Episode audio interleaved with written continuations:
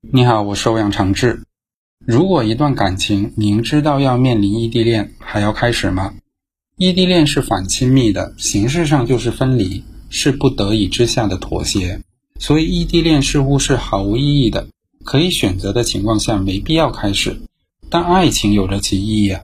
异地恋的重点不在于异地，恰好在于后面的“恋”字。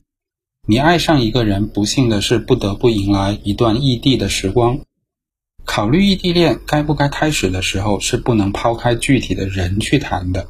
那个人值得你的付出和等待吗？只要答案是肯定的，你会心甘情愿用青春赌你们一个未来。异地恋本身并不可爱，但因为对象是他，你才愿意包容和忍耐，连着那份异地的苦一同接受，笃定的静待花开。